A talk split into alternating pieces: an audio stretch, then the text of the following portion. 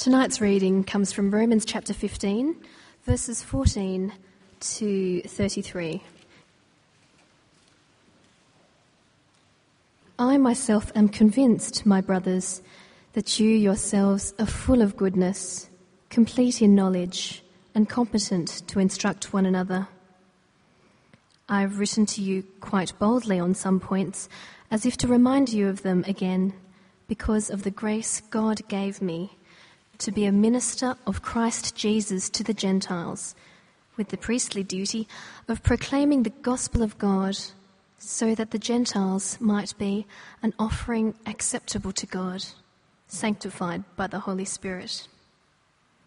Therefore, I glory in Christ Jesus in my service to God.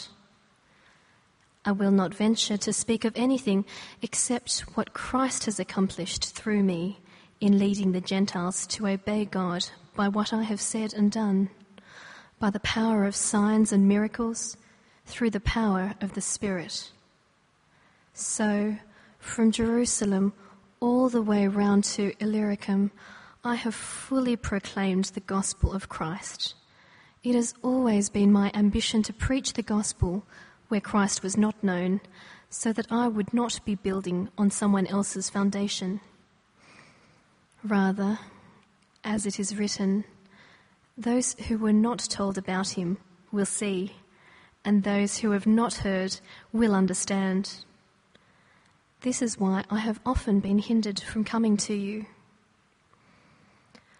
But now that there is no more place for me to work in these regions, and since I have been longing for many years to see you, I plan to do so when I go to Spain. I hope to visit you while passing through and to have you assist me on my journey there after I have enjoyed your company for a while. Now, however, I am on my way to Jerusalem in the service of the saints there. For Macedonia and Achaia were pleased to make a contribution for the poor among the saints in Jerusalem. They were pleased to do it, and Indeed, they owe it to them. For if the Gentiles have shared in the Jews' spiritual blessings, they owe it to the Jews to share with them their material blessings. So, after I've completed this task and have made sure they have received this fruit, I will go to Spain and visit you on the way. I know that when I come to you, I will come in the full measure of the blessings of Christ. I urge you, brothers, by our Lord Jesus Christ and by the love of the Spirit, to join me in my struggle by praying to God for me. Pray that I may be rescued from the unbelievers in Judea and that my service in Jerusalem may be acceptable to the saints there, so that by God's will I may come to you with joy and together with you be refreshed. The God of peace be with you all. Amen. Let's bow our heads and uh, pray together. Dear God in heaven, thank you that you still speak to us through your word, the Bible. We praise you that your Spirit is here with us now to speak through these words. And we know that you know the interior condition of our hearts. You know exactly what's going on in our lives. You know what lies behind the pretense and the facade. So we pray, Lord, that you'd help us to put aside distracting thoughts, help us to concentrate, to understand, help us to listen to what you say, help us to be willing to change. For we ask it in Jesus' name. Amen.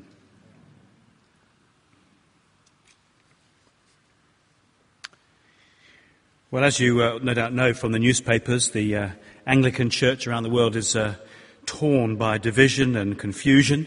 And uh, one of the presenting issues is uh, what kind of ministry is acceptable in a church?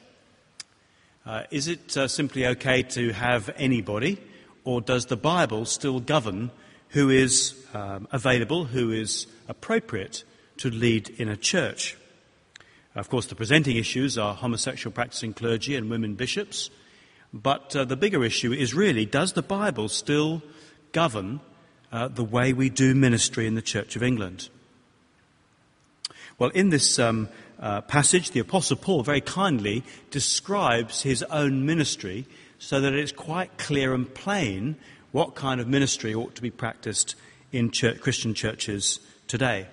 Of course, the Apostle Paul has a foundational role, uh, like the other apostles who were Jesus' appointed messengers, who heard Jesus' teaching and were enabled by Jesus to write down what he taught. They do have a unique foundational role. So uh, their message and their ministry is foundational for us. But uh, they are an example, therefore, for us to copy. In other words, we teach their message and we adopt their ministry. We continue it today. We don't want to overemphasize the uniqueness of the apostle. The apostolic message and ministry are still the pattern for what we say and do today because Jesus authorized them to speak for him.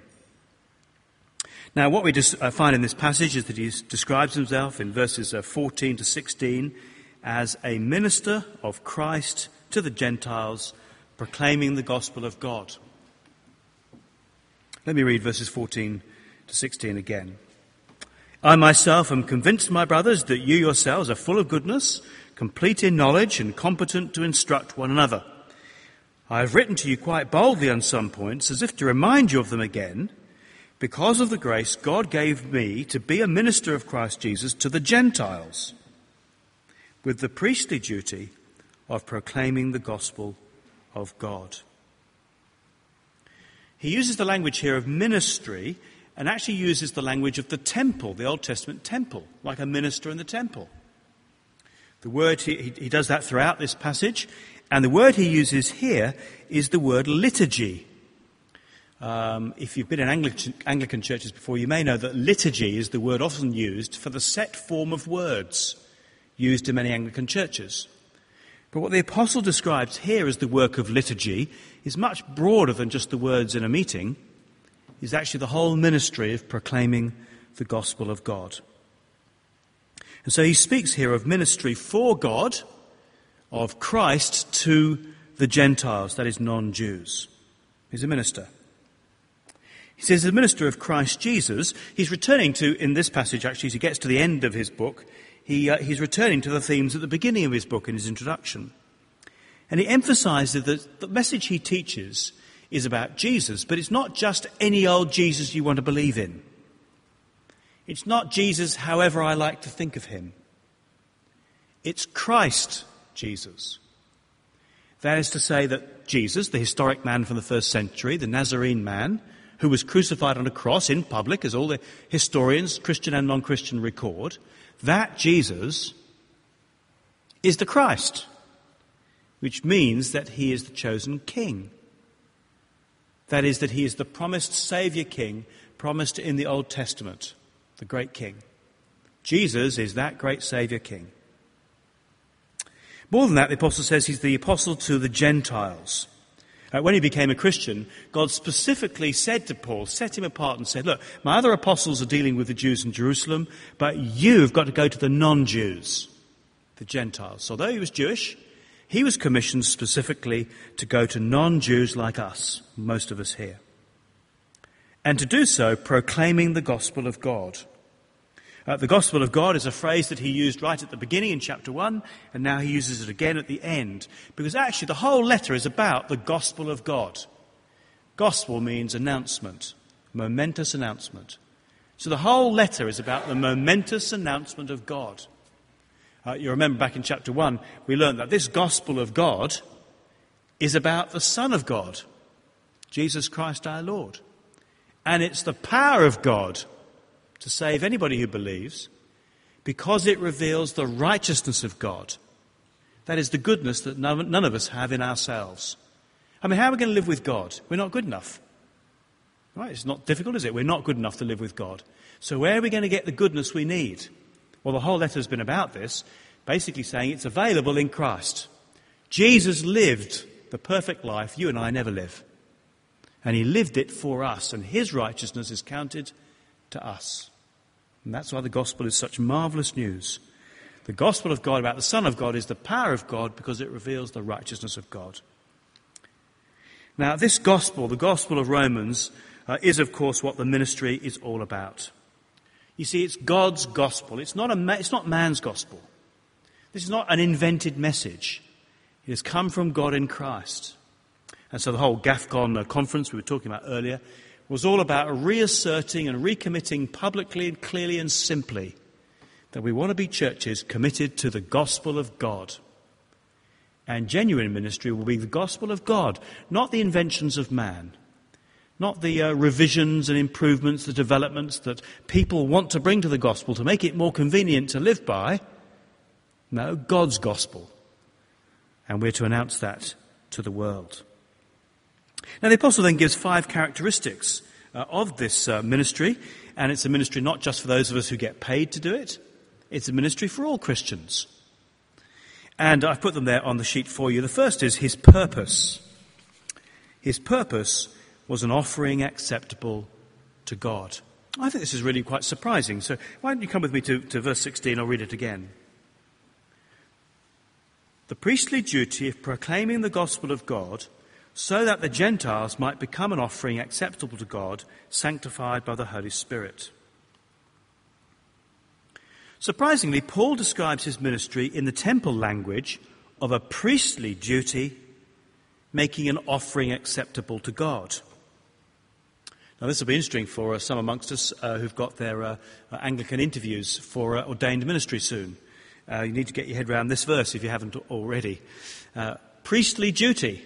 Um, Anglican clerics talk about priestly duty all the time. But this is very different to the Roman Catholic or Anglo Catholic pattern of priesthood, which, as you may know, is about offering um, sacraments of baptism and communion to people and the body of Christ on an altar to God for our sins in the Mass.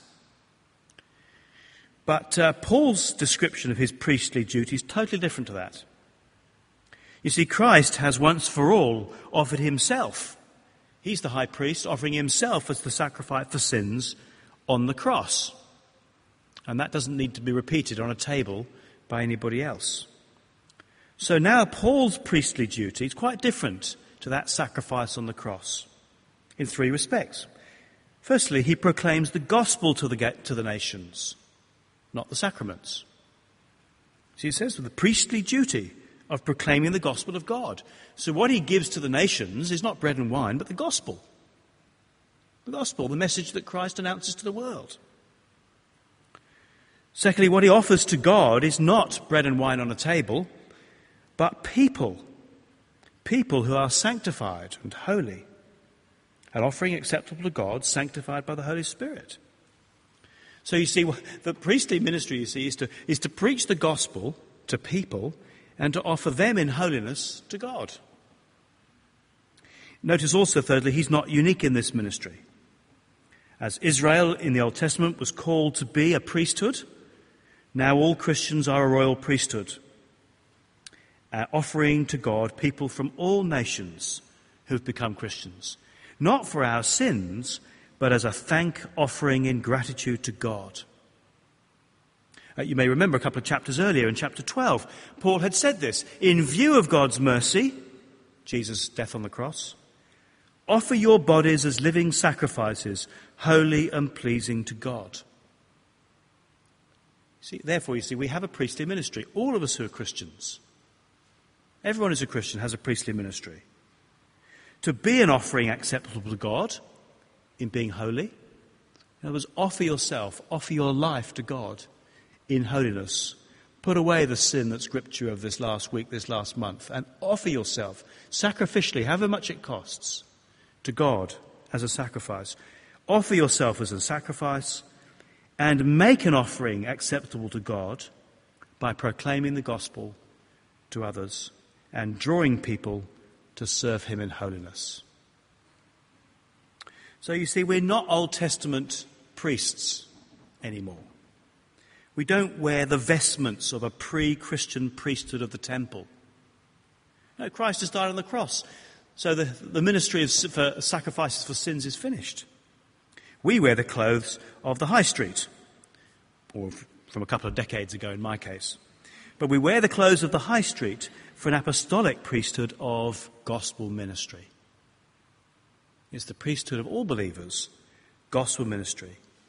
So his purpose was an offering acceptable to God. That's the priestly duty that we all share. Secondly, his glory. What was his glory? What was he proud of? What was he trying to achieve? What was he glad to have done? Answer leading the Gentiles to obey God.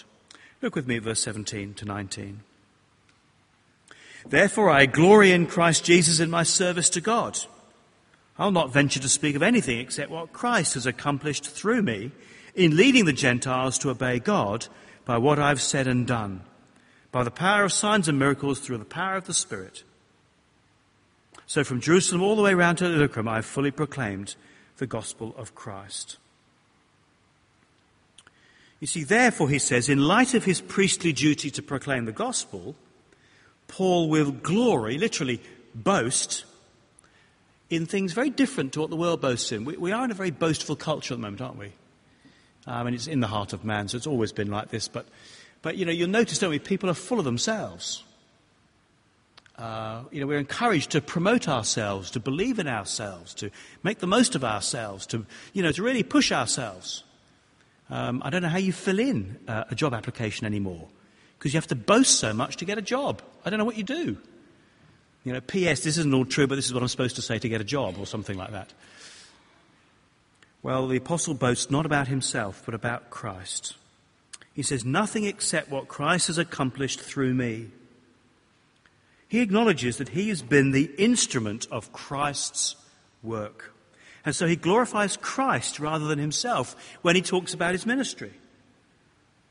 Which is a reminding to all of us, perhaps especially those of us who get paid to do ministry, that when we speak of our buildings or our small groups, of our church or of our Co-Mission congregations, of our summer camps or our lunchtime ministries or the conventions we speak at, we need to believe in our hearts and we need to say with our lips that we recognize that we have just been the spanners, the tools that God has used to do his work in Christ's great work of building his church. You know, we, we, we're, just the, we're just the tools. It's Jesus Christ who's done the work. We're the instruments of his ministry. He says, What is that ministry? In leading the Gentiles to obey God. So the work you see is not numbers in church. In fact, you, you can't tell from the apostle how many people came to any of his churches. He's just not interested in the numbers. What he's interested in is obedience uh, to God. That is the obedience of faith. Again, a theme from chapter 1. See, the grace of God in Jesus Christ is not license to do whatever we want. It's not permission to just carry on being ungodly. It's to teach us to obey God in gratitude. The grace of God is the motivation and the power from God's Spirit to obey God. So, particularly in the area of sexual activity, which is the area where the Bible clashes with modern culture in Britain at the moment, it's not that the Bible is obsessed with sex, it's not that Christians are obsessed with sex, it's that our culture is obsessed with sex. It's very striking when you go to the Middle East for a week and you're in a culture that is not eroticized in that way. And, you know, the whole week you you're not sort of bombarded with sexual images the whole time. It's very striking how different it is. You come back here in the West and we are superheated, aren't we, as a culture? And so that's the clash point with the Bible. Well, in that area, being a Christian means obedient to God. It means keeping sexual activity within a permanent marriage between a man and a woman in lifelong union. And gospel ministry is about leading people to be obedient to God. You see, it's not saying, it's not permitted by God to just carry on as if nothing's happened and if God doesn't care. We're to help one another to obey God. We all find it hard. But being a Christian is about obedience to God. And this is done through the power of the Spirit. Paul rejoices in the work of God's Spirit through him. As an apostle, he was authenticated by signs and miracles, still, still authenticate him today as we read about them, as the one who is revealing the truth of Christ.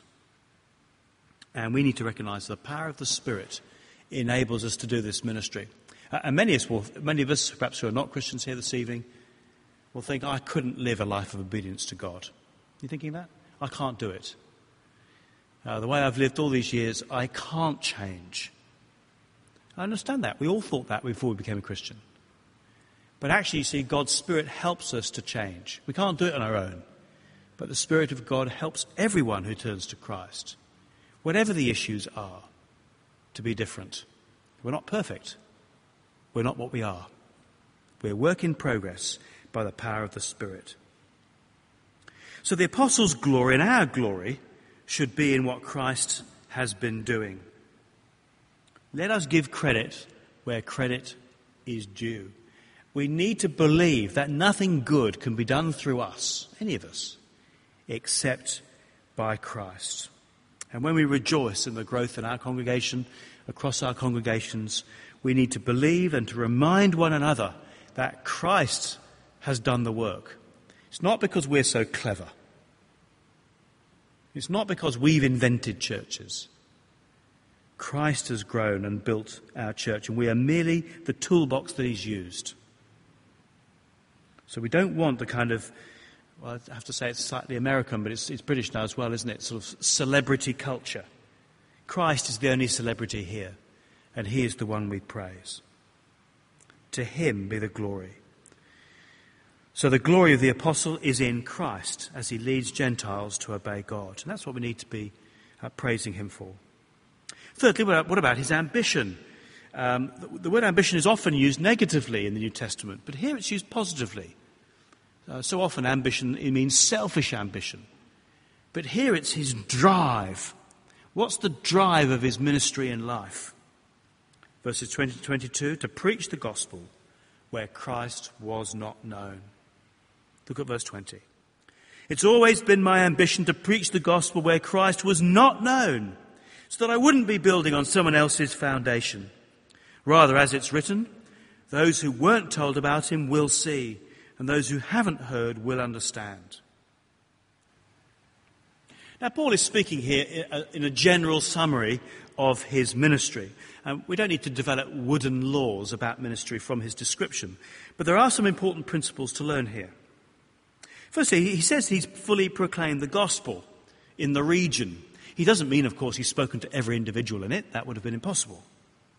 Uh, but on the whole, starting with Jerusalem, he's preached and planted churches in key towns and cities, and so he's confident that the work of the gospel can carry on and can grow from those cities into the whole area. And so we need to think strategically too. Uh, we don't just sort of sit in our church rejoicing in the gospel work that we have and just um, reach our own friends and neighbours. We need to think about the whole region. How are we going to reach London? How are we going to reach the United Kingdom? How are we going to reach Europe and the world? And to do what we can towards those massive things. And we need to think strategically to establish churches in town centres from which the gospel can flow out to the unreached. And that's why we think about putting churches at the intersections of tube lines like Green Park, or in the centres of towns and communities where the gospel can flow out to people and more churches can be planted. Notice also the apostle says, I want to preach the gospel where Christ was not known. That is, he wants to reach the unreached. Now, this has some important uh, lessons for us. Let me mention three things. We're not to be into, into sheep stealing. You know, we're not interested in uh, grabbing Christians from other churches where the gospel is being preached and bringing them to our church so that we can feel good about how big our numbers are. We're not interested in sheep stealing. Now, sheep rescuing is another matter. If they're going to a place where the gospel is simply not taught, then of course it's different. We want them to hear what the gospel really is. But we're not interested in sheep stealing. Sometimes, because God has given us growth, we're accused of it, and there's no evidence for it. Uh, our congregations are not known for uh, grabbing uh, Christians from other churches, and we're not interested in it. Secondly, we're not into cake cutting. Sometimes you can uh, do your ministry, and I know the pressure to do this, where what you really want to do is to get more of the Christians to our church that are moving around the country. In particular, for example, as the students flow to London from universities, perhaps less so than they used to, we want to have a bigger slice of the pie. And so we could shape our ministry, you see, to try and reach those Christians so we get a bigger slice of the same, same pie of Christians. Do you see what I mean? Perhaps you haven't thought so wickedly like that. Let me introduce you to the wicked thinking of clergy. You see, you can think to yourselves, we want a bigger, bigger chunk of the Christian pie. We're not interested in that. We want to reach people who aren't yet Christians. Sometimes that's slower and harder. It'd be much easier just to gather all the Christians in our church. What's the point of doing that? The apostle wants to reach people who need Jesus and not take them from elsewhere. And also, it means we're not into merry-go-rounds. We're not interested in just providing ministers for the existing jobs. Now, of course, that needs to be done, you see. Sometimes you get the impression that Christians, they just want to move Christians from one good Christian church to another Christian church and put ministers from one good Christian church into another existing good Christian church. And so people just get shoveled around the existing gospel churches. There's a sort of merry-go-round. Frankly, I'm not interested in that. We need plenty more gospel churches if we're going to reach London and this country. Now, there's nothing wrong with doing that. There's nothing wrong with going to a church that needs a gospel minister. But we can't only fill the gospel churches that exist. We've got to start more gospel churches. We're nowhere near reaching this nation with the gospel. I mean, just um, uh, there's a temptation, you think, you see, to think that because there's a parish, a Church of England parish, everywhere in the country, well, the country, the country's covered. Don't need any more churches because there's a parish everywhere. The trouble is, of course, if you take the statistics, most, in most parishes the gospel is not being preached. And even in the parishes where the gospel is being preached, most people in the parish are not hearing it. I mean, just, just do, do your maths. You know, if, if there's 150 people going to the parish church and another 150 people going to the local Baptist church or free church, well, that's 300 people going to church out of a parish of 15,000. And maybe another 500 turn up at Christmas. So maybe there's a whole thousand who hear the gospel once a year. But there's 15,000 in the parish, multiplied by every parish across the city. Do you see? There are so many thousands and millions of people who are not hearing the gospel in language they can understand. And we need to stop seeing parishes as exclusion zones where nobody else is allowed to start anything and see them as areas of responsibility where we need to make sure that everybody hears the gospel. Even in London, we need not just a few, we need thousands more gospel churches. And I, for one, am not going to die wondering. We're going to do what we can to reach all those people, as the apostle, as the apostle himself said. And the reason for it, verse 21, is this quote from Isaiah 52. The great promise of the Old Testament is that the suffering servant, the Messiah, would reach people who didn't know about him. Those who were not told about him will see. Those who've not heard will understand. Jesus came to be a missionary, and he wants his churches to be missionary too. So we have an obligation, you see, to reach the unreached. So no sheep stealing, no cake cutting, no merry-go-rounds. We want to reach the unreached. Fourthly, let's look at his plan. Well, his plan, verse uh, uh, 22 to 29, is to have the Romans assist him to have you assist me. Look what he says. This is why I've often been hindered from coming to you. That is, because he's been reaching the unreached. But now that there's no more place for me to work in these regions, and since I've been longing for many years to see you, I plan to do so when I go to Spain. I hope to visit you while passing through and to have you assist me on my journey there after I've enjoyed your company for a while. Now, however, I'm on my way to Jerusalem in the service of the saints there, for Macedonia and Achaia were pleased to make a contribution for the poor amongst the saints in Jerusalem. They were pleased to do it. Indeed, they owe it to them. For if the Gentiles have shared in the Jews' spiritual blessings, they owe it to the Jews to share with them their material blessings. So, after I've completed this task and have made sure that they've received this fruit, I'll go to Spain and visit you on the way. I know that when I come to you, I will come in the full measure of the blessing of Christ. So, what's his plan? It's to keep moving. Far from retiring or slowing down, Paul wants to reach not just other re- regions, but other nations. He says, I'm planning to go to Spain. Uh, that, of course, is why throughout the letter he's been explaining the need of all nations to hear of Jesus. You see, everyone around the world is aware that God is there, but we don't want to serve him, and so we invent human religions instead. So we're all in trouble for rebelling against God, and therefore the nations need Jesus as their Saviour. And so he's going to go to Spain. That's very striking, isn't it? I mean, you'd think he could settle down and spend 40 years in one of the bigger churches. Why not spend some, you know, he spent two or three years in Ephesus. Why not spend 40 years there? Uh, I mean, certainly all the bigger churches in this country have benefited from people sp- staying 30 or 40 years. Why didn't the apostle do that? because Spain needs to hear the gospel. So he's left Timothy to look after Ephesus, and he's moved on.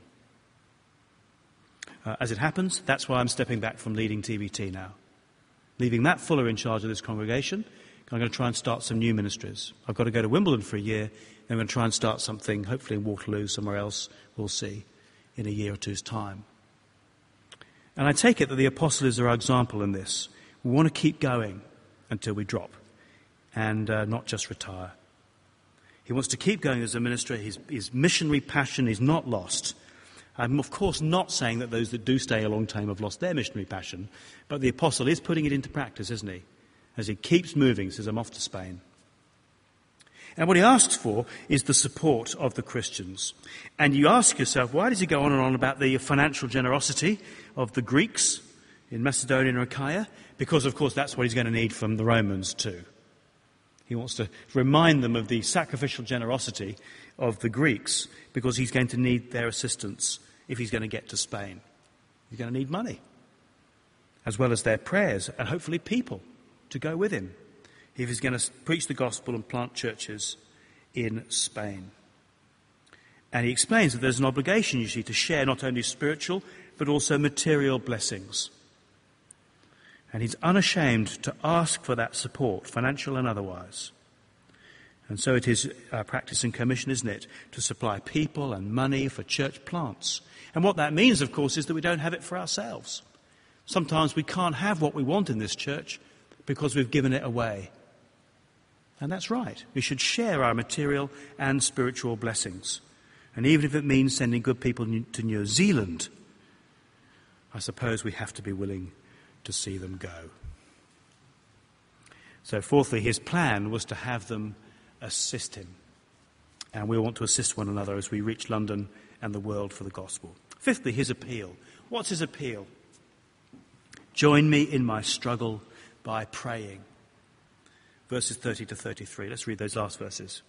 I urge you, brothers, by our Lord Jesus Christ and by the love of the Spirit, to join me in my struggle by praying to God for me Pray that I may be rescued from the unbelievers in Judea, and that my service in Jerusalem may be acceptable to the saints there, so that by God's will I may come to you with joy, and together with you be refreshed. The God of peace be with you all. Amen. It's uh, very encouraging. He describes ministry as a struggle. Um, I'm sure you all find ministry, serving Jesus Christ, is a struggle, isn't it? Standing out from the crowd, being different to everybody else, saying no to, to, to wicked things you want to do, uh, you know, pushing yourself about to get to small groups midweek, get to the prayer meeting, get to church. It's a struggle. It's hard. And when you get paid for it, it stays hard. It's, you know, ministry is a struggle from beginning to end. So none of this kind of, you know, floating around in happy victory the whole time. Just not apostolic ministry. If you're floating around in happy victory all the time, do some more work because you're not struggling hard enough. Now, his ministry was a struggle because, of course, he faced opposition. But of course, he was empowered by the resurrection life of Christ. And if you want to know the power of God in your life, get involved in ministry because you'll find as you struggle, you can do it. And you'll look back at over the year and see what God has done through you. Say, you know, I, I'm amazed. I kept going. And the only answer is God. Now, in this struggle, he says, Look, join me in my struggle. Now, the Romans could have been thinking, What are you, what are you talking about? We live in Italy. You're on your way to Jerusalem, and then you go to Spain. How can we, you know, we live in Rome. How can we help you? He says, Join me in my struggle by praying. So you can be anywhere in the world and support ministry by prayer. And the apostle says, Join me, will you? I need your help. Will you pray for me? He's not too big to ask for prayer. And I would ask you, as all of us on the staff team would ask you, please pray for us. Not because we're special, we're not, but because we're weak. And we need your prayers. Please pray for us. You know, when you think our sermons are rubbish, which they often are, pray harder. When you notice how wicked we are, pray more. When you see how weak we are, we need your prayer as we pray for you as well. We need to pray for one another because by praying, God responds to prayer and takes the glory for what's happened. So that we all know when we get together the only reason he's kept going is because we've prayed for him. If we don't pray, then why won't God just close us down? Why won't he just say, look, they seem to think they can carry on without me. They've plainly forgotten that I'm doing the work through them. I don't think I'll help them anymore. And we'll just shrink and shrivel and die. We must keep praying if we want God to be involved in our ministry. Uh, notice, in fact, that prayers are not always answered the way we want. He says there, um, uh, pray that I may be rescued from the unbelievers in Judea. Well, he wasn't. Uh, he was, he was uh, seized and uh, executed. So uh, God had other plans, and prayers are not always answered the way we want. He never got to Rome or to Spain. But of course, the gospel did. The gospel got to Spain and to, from there to South America, and gospels got all around the world, as we in, uh, discovered in GAFCON last week. So join in the struggle by praying. It's like one of those um, tug of wars, you know, at the end of the Revive weekend when we go away. Some people are very happy just to kind of yell from the sidelines, and you kind of think, please, why don't you g- join in? You know, join in, join the struggle, help us. You can do that by praying. So there you are, then. There's the apostolic ministry, the genuine gospel ministry, which uh, ministry in Anglican churches and free churches alike. I'm not too fussed about the denominations. What we care about is gospel ministry. What's it marked by? Firstly, well, it's a priestly ministry of proclaiming the gospel. Priestly ministry of proclaiming the gospel. It's a glorifying ministry that praises God for bringing people into obedience to Him. It's an ambitious ministry. It's driven. It doesn't just settle back and smoke a pipe for 50 years. It's a driven ministry. Driven to preach to the unreached. We've got to reach these people before they die and it's an assisted ministry. It needs the financial support of the Romans. And it's a struggling ministry that is strengthened by the prayers of God's people. That's normal ministry. That's the apostolic pattern of ministry. That's the ministry you want in this church. That's the ministry you want for other churches. That's what the country and the world needs. And pray that you will always have it here. Pray for Matt Fuller as he steps up to lead the team here. Pray that he will be like this. Pray that I'll continue to be like this. Pray that the Church of England will be like this. Pray that the world will be covered with apostolic ministry like this. I've said enough. Before we uh, pray, um, we're often in the habit of asking for questions or comments. So if you've got any questions or comments about this passage, or indeed if you have any prophetic insight into what the passage means for us today, then uh, you'd be very welcome to ask your question or contribute your, your insight to us. So, anybody like to ask a question or say anything?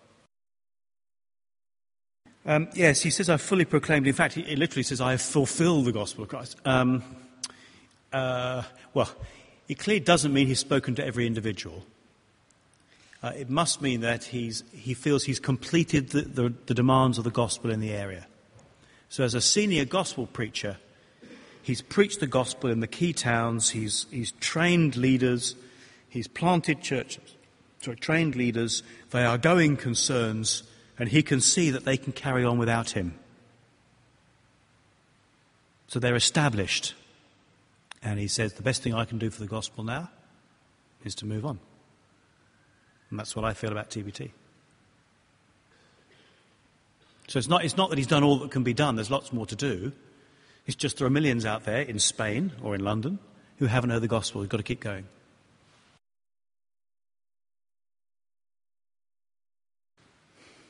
Dear God, thank you for bringing us to church this evening. You know our needs. You know what we're really like. Pray, Lord, that whether we're very unfamiliar with Christian things and find it strange that we're here at all, or very familiar and we've known you for years and years. We thank you for the Lord Jesus Christ. Thank you for the joy we find in Him. Thank you for the forgiveness that is available in Him. We pray that you would fill our hearts with His forgiveness and His joy. We pray, Lord, that we would want to serve Him, to minister to others for Him. And we pray that this pattern of gospel ministry would be ours. We pray that it would mark this church and indeed Anglican churches in this country and across the world, and indeed for all Christian churches, we pray that this apostolic pattern would be followed.